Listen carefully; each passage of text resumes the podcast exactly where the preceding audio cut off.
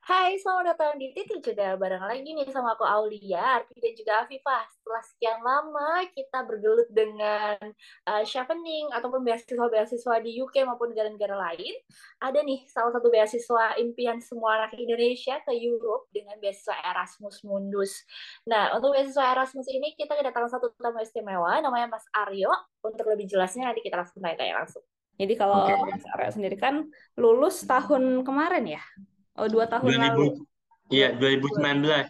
2019 lulus. Uh, hmm. Dan tiga kampus di France, Spain, dan juga Belgium. Wah, ini keren banget sih. Hmm, yeah. Jelajah Eropa selama dua tahun. Nah, iya, Uh, sebelum kita lanjut ngobrol tentang proses perjalanannya, lalu juga kayak uh, Erasmusnya sendiri, mungkin aku pengen tahu dari uh, Mas Aryo sendiri, ini sebenarnya apa sih uh, yang membuat Mas Aryo pengen lanjut studi gitu dari S1 ke S2? Oh, itu karena mungkin karena keinginan saya buat jadi dosen kali ya. Keinginan hmm. buat jadi dosen, terus juga saya kayaknya senang gitu kalau jadi peneliti gitu. Itu kan kalau pekerjaan dua pekerjaan itu kan harus minimal S2 ya. Jadi mm -hmm. otomatis saya harus melanjutkan S2 ya. Oke, sesimpel itu ya. Iya. Oke, nanti kita ya, uh, nanyanya gantian sih Mas, nanti kayak kita ngobrol rame-rame. Kayak ini tuh. Oh, Oke. ya, Oke, gimana, selanjutnya pertanyaannya dari aku ya, Mas. Aku tuh penasaran, kenapa sih awalnya kok Mas Aryo ini tuh kok pilihnya uh, apa namanya Europe dibandingin negara lain gitu? Apa emang ada sesuatu ketertarikan di Eropa atau gimana gitu, Mas? Sebenarnya aku kalau jujur uh, aku mempersiapkan buat ke semua negara. Hmm. Contohnya waktu aku S1, bahkan sejak SMA, di SMA itu ada pelajaran bahasa Jepang. Itu itu pelajaran favorit saya. Itu juga waktu S1 juga saya ambil penjulusan kecil kan. Ada major, major aku biologi. Itu juga ada minor. Kalau minor aku tuh bahasa Jepang. Jadi itu aku belajar bahasa Jepang lima semester dengan harapan aku bisa melanjutkan S2 ke Jepang. Itu juga pada saat S1 juga, S1 juga saya ngambil mata kuliah bahasa Jerman empat semester itu dengan harapan dapat beasiswa S2 di Jerman. Itu juga setelah lulus S1 itu saya mencoba semua jenis beasiswa yang ada mulai dari PDP, Monguko uh, membuka Gakusho itu ya. Terus pemerintah Hungaria, pemerintah Polandia, termasuk Erasmus sendiri. Nah, dari beasiswa itu semua yang keterima adalah Erasmus. Praktek bahasa Jepang dong kalau gitu sama Arbi. Masih ingat gak, Mas? Masih ingat gak bahasa Jepang? Coba, Mas. Coba. Nihongo wa Nihongo wa uh, oboemasu. Nihongo ga oboemasu. 日本語が覚えましたか？はい。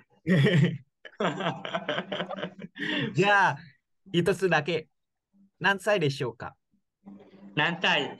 あ ?28 歳。28歳 ?28 歳。28歳。いや、udah ada yang aja deh.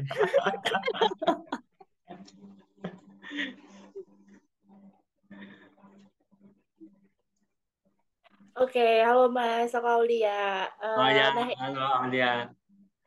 Kebetulan karena aku nggak bisa bahasa Jepang, jadi taunya cuma cuma watashi wa gitu doang Mas. Jadi sama aku jangan Mas Jepang Mas. Hmm, okay. uh, nah, selama ini Mas pernah daftar beasiswa lain nggak sih Mas selain beasiswa-beasiswa yang udah pernah disebutin kayak misalkan beasiswa kampus atau beasiswa dari pemerintah lain mungkin yang uh, nggak seterkenal gitu, yang masih banyak orang belum tahu. Yang paling pernah pemerintah Polandia,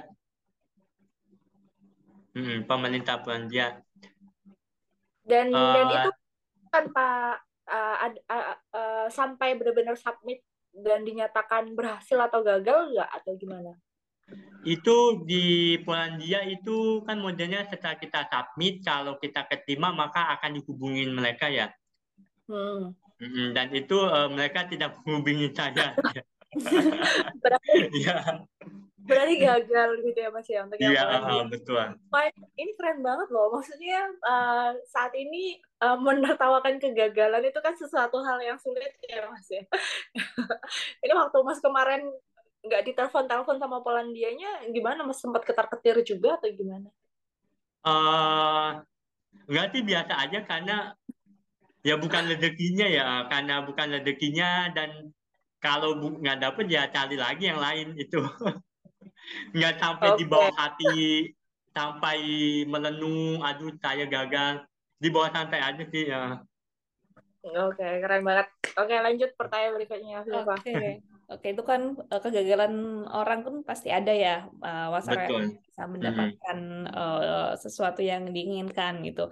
Nah, kalau dari daftar Erasmus sendiri ada kayak cerita yang paling diingat nggak? Ada perjuangan atau ada yang harus dikorbankan, entah itu meninggalkan pekerjaan atau harus habis duit banyak buat uh, ujian IELTS, itu ada nggak mas cerita-cerita kayak gitu? Uh, perjuangannya paling itu kan uh, sebenarnya itu yang awalnya itu saya dinyatakan beasiswa Erasmus itu saya itu uh, masuk ke waiting list. Oh. Hmm, hmm, itu ada istilahnya waiting list ya. Itu waiting list itu istilahnya kalau misalkan yang dapat beasiswa ada yang mengundurkan diri, itu maka akan dipilih lagi di antara waiting list ini.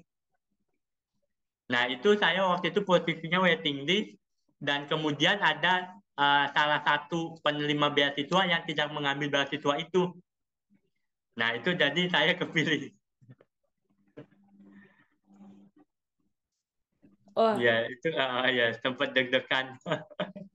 oh, ini jarang ya. Soalnya kalau kadang udah masuk waiting list kayak nggak ada ini nggak sih kayak ada ah ya udahlah.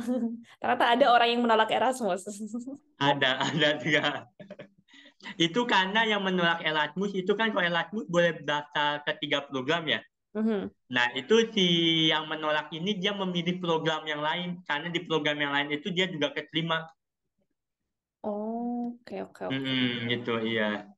Oke, kalau terkait dengan bahasa-bahasa sendiri sempat ada kendala nggak, Mas? Kalau di Eropa, apakah uh, requirement bahasanya cukup tinggi atau kalau misalnya kan ada kayak chevening di UK atau di Jepang itu kan juga mereka cukup tinggi ya untuk hmm. bahasanya gitu. Kalau di yeah. Iya. uh, pengalaman Mas Arya sendiri gimana? Kalau chevening ya benar dia kalau misalkan nilai IELTS kita nggak memenuhi bahkan bahkan tuh nggak bisa apply kan itu kalau di chevening itu kalau di Erasmus dia diberikan kebebasan ya walaupun nilai TOEFL kita nggak memenuhi persyaratan, uh, kalau pertimbangan-pertimbangan dokumen yang lainnya itu memenuhi, maka akan dilihat pertimbangan yang lainnya itu. Hmm, hmm, hmm. Oke oke ya. oke ini yang mungkin nggak banyak orang tahu ya terkait dengan hmm, betul ini. Oke uh. mungkin bisa selanjutnya dari Arbi kali ya. Oke Mas, ini sekarang aku masuk ke pertanyaan berkaitan sama apa istilahnya Erasmus sendiri gitu dibandingin sama cerita-cerita tentang uh, apa kayak perjuangannya Mas Aryo gitu. Nah sekarang tuh aku pingin nanya kan kalau uh, Erasmus ini kita bisa pilih tiga kampus ya Mas, tiga kampus dari tiga negara gitu. Nah gimana sih caranya Mas Aryo ini buat nentuin kalau kampus itu adalah negara itu adalah negara yang tepat buat Mas Aryo gitu, ketika lolos Erasmus itu sendiri? Ya, itu uh, yang nentuin negara-negaranya itu adalah uh, si program misalkan program kelautan dia cuma ada empat negara. Kedokteran misalkan cuma ada tiga negara. Jadi setiap program memiliki negara dan universitas yang berbeda-beda. Contohnya kalau di program saya yang di kelautan itu kan ada empat negara. Inggris Prancis uh, Belgia sama Spanyol. Nah tapi di itu karena waktu itu kita pas pendaftaran kita disuruh pilih negara, itu saya tidak memilih yang UK, tidak memilih yang UK. Eh, jadi sisanya itu saya eh, memilih itu negara-negara itu. Ada alasannya khusus nggak kenapa Mas Aryo ini nggak pilih UK gitu? Atau emang dari pihak Erasmusnya sendiri yang yang ini kurang bagus deh ya udah tiga aja gitu? Oh itu diberi kebebasan si pendaftar. Oh jadi itu sebenarnya semuanya hmm. dari Mas Aryo sendiri yang nentuin itu. Ah aku nggak nggak mau pilih UK deh, jauh mungkin pisah hmm. pulau gitu. Atau aduh UK iya, betul. Iya. tinggal iya. gitu. Gitu ya Mas ya? Iya, uh, itu uh, kebebasan si pendaftar mau milih negara yang mana. Oh oke oke. Jadi ini yeah. semacam pendengar titik jeda. Besok kalau seandainya lolos Erasmus gitu bisa pilih negaranya sendiri gitu ya.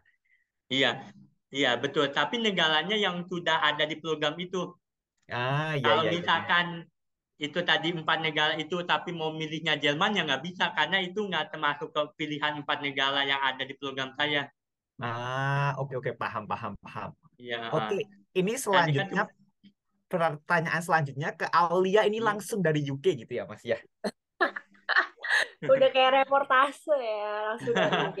Baik, terima kasih Saudara Ardi. Pertanyaan selanjutnya ada uh, untuk Mas Aryo. Uh, persyaratan atau proses yang paling susah dari Erasmus ini versi Mas Aryo apa sih Mas? Apakah interviewnya ataukah dokumennya atau seperti apa? Oke. Okay. Kalau di program Erasmus itu cukup unik ya, karena ini hanya beberapa program yang ada tahap interview. Tapi hmm. kebanyakan hmm. itu tidak ada interview.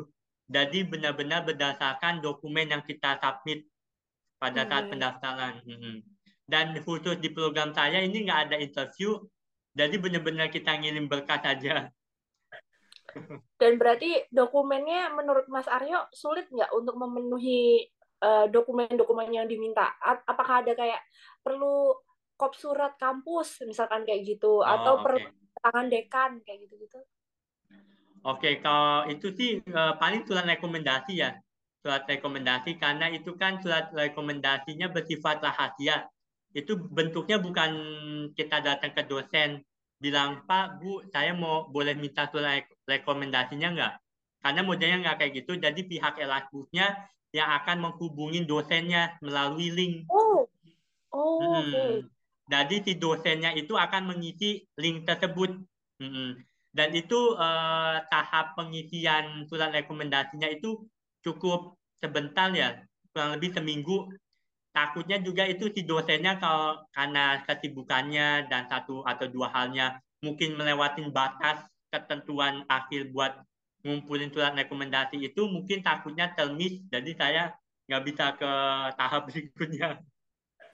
Oh jadi emang deg-degannya itu itu bagian apa ya deg-degan sih ya mas ya bukan sulit iya. ya lebih ke deg-degan takut nggak dibales gitu. Iya uh, uh, takut dosennya nggak bales atau apa ya. Uh, Oke, okay. berarti harus cari iya. dosen yang melek teknologi ya mas ya. Soalnya kan kalau profesor-profesor hmm. yang tua kan udah nggak begitu aware gitu kan Iya betul, setuju. Uh.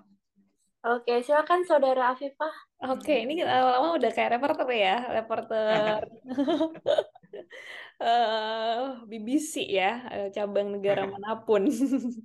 nah ini mungkin BBC. kalau dari aku kayak lebih konfirmasi dari fakta-fakta tentang Erasmus kali ya Mas ya karena ini juga cukup banyak beberapa pertanyaan yang masuk kemarin uh, hmm. dan aku mengumpulkan kayak tiga fakta yang pengen aku konfirmasi sama Mas uh, Aryo gitu. Ya, nah fakta yang pertama nih pertanyaan pertama apakah benar Awardi dari Erasmus ini semuanya hedon karena duitnya gede. Waduh. nah kalau dari pengalaman Mas gimana? Uh, hedon tuh maksudnya berlebihan gitu ya? Hmm, mungkin terlalu banyak traveling daripada awardee yang beasiswa lain yang mungkin cukup untuk living cost aja. Oh, gitu. oke. Okay. Tergantung soalnya ada teman saya yang dapat beasiswa ini dia uh, tidak traveling ada juga hmm. dia soalnya mungkin lebih memilih menabung kali ya memilih menabung uh, ketimbang traveling hmm. okay. jadi ada juga beberapa yang memilih untuk tidak traveling tapi uh, kalau saya juga termasuk yang memilih untuk traveling hmm. dan itu saya juga travelingnya ya secukupnya saja uh, cukupnya saja karena saya juga masih perlu menabung dari sisa uang Erasmus ini. Hmm, Oke, okay. nah itu kembali lagi masing-masing kampus ya. Uh, ya. Bisa dipertimbangkan ya Aulia beasiswa platform sebelah ya. Salah satu beasiswa platform sebelah. Nah terus ada yang kedua nih yang paling banyak dipikirkan orang-orang. Mungkin karena kebanyakan kayak orang-orang di yang kuliah di Eropa uh, suka jalan-jalan ya, kan mumpung di sana juga. Ini pertanyaan yang masuk, apakah cari nilai itu gampang di Eropa? Oh, oke. Okay. Uh, eh, kalau cari nilai itu uh, susah. Mm -hmm. Susah. Mm -hmm. Susah karena itu uh, kadang satu pelajaran gurunya ada tujuh dosennya. Gurunya ada tujuh. Hmm. Dan itu pas pada saat ujian kita nggak tahu dos, uh, materi dosen apa yang akan keluar. Oh, oke okay, oke. Okay. Hmm, jadi itu kita harus belajar materi ketujuh dosen itu uh, semuanya karena kita nggak tahu siapa yang akan ke, pertanyaan mana yang akan keluar kayak gitu. Terus juga uh, pelajaran-pelajaran di Eropa juga banyak uh, menggunakan software, aplikasi, dan itu biasanya juga softwarenya juga yang susah, yang susah-susah. Mm-hmm. Jadi kita harus belajar benar-benar memanage waktunya. Mm-hmm. Hmm. Cukup susah untuk cukup susah untuk mendapatkan nilai, tapi uh, ketika kita membuat uh, tesis itu dosen pembimbing kita benar-benar sangat membantu. Udah kayak temen. Oke, wah menarik hmm. sih ya. Wow, iya. dosen. Aku tidak membayangkan tujuh dosen. Satu aja udah repot kadang ya. Iya, betul. Nah, ini mungkin yang terakhir nih, uh, kayak konfirmasi fakta ya judulnya yang terakhir ya. Hmm, Hmm, nah, ini kan kalau dari Mas Aryo ada di tiga negara ya, di France, ada di Belgium, sama satunya tadi di mana ya? Spanyol. Nah, di Spain gitu ada nggak pernah kayak uh, kita kan udah pasti uh, kelasnya deliver in English. Pernah nggak dapet zong ternyata kelasnya dalam bahasa Spanyol udah kayak telenovela gitu, Mas Aryo? Oh, ada dosen itu dia paling poin-poinnya bahasa Prancis, tapi ketika dia menjelaskan pakai bahasa Inggris. Oh, oke okay, oke. Okay. Hmm. Ya, hmm. tapi kadang ketika kita balik ke kelas untuk merevisi materi do, uh, dosen tersebut, kadang kita juga masih harus translate kan akunya ada yang misunderstandingnya jadi kita uh, gunain pakai Google Translate mm-hmm. hmm, tapi semua di dalam kelas 100% bahasa Inggris Oke oke oke ya. sudah menjawab ya mungkin dari pertanyaan netizen ya pertanyaan netizen yeah. yang ini bertanya-tanya tentang kuliah di Erasmus sendiri. Nah ini okay, mungkin sebelum yeah. di closing statement dari yang lain ada yang mau ditanyain nggak? aku penasaran Mas Aryo, aku mau nanya kan kalau Erasmus kan ini pindah tiga negara. Nah, ijazah hmm. akhirnya itu tulisannya negara mana, Mas? Atau Erasmus atau European Union atau apa gitu? Ya, biasanya itu dari setiap program dia ada istilahnya ketuanya lah, ketua konsorsium.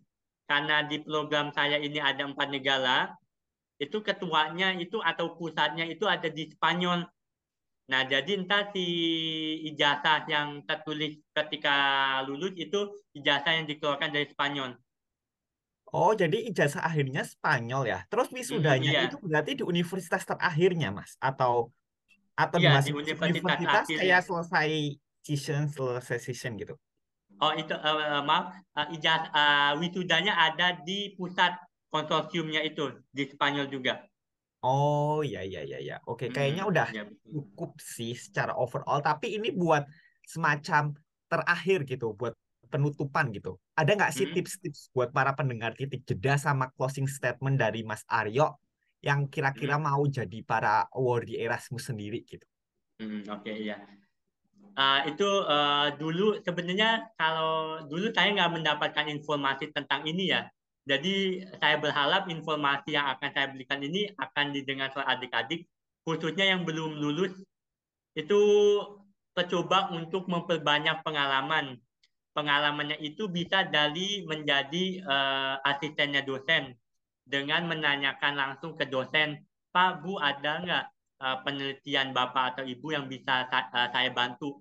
Karena itu sangat-sangat membantu sekali untuk membuat CV kalian itu lebih bagus, mem memiliki uh, X faktor yang lebih. Karena waktu saya S1 itu uh, saya bisa dibilang hanya tidak tidak ada pengalaman itu ya. Dan itu uh, seharusnya saya bisa melakukan itu, tapi saya tidak mendapatkan informasi itu saat itu. Mm -hmm. Oke, itu tadi barusan cerita dari Mas Aryo. Seru banget ya, ternyata dana yang didapatin pun itu juga banyak banget dan sangat amat mencukupi untuk biaya kehidupan kita dan bahkan untuk menabung. Buat kalian yang ternyata tertarik untuk beasiswa Erasmus ini, jangan lupa uh, untuk selalu memperhatikan hal-hal simpel, salah satunya adalah dari motivate uh, recommendation letter yang tadi udah di-mention sama Mas Aryo. buat kalian yang menantikan cerita-cerita award lainnya, jangan lupa stay tune terus di podcast Titik Jeda.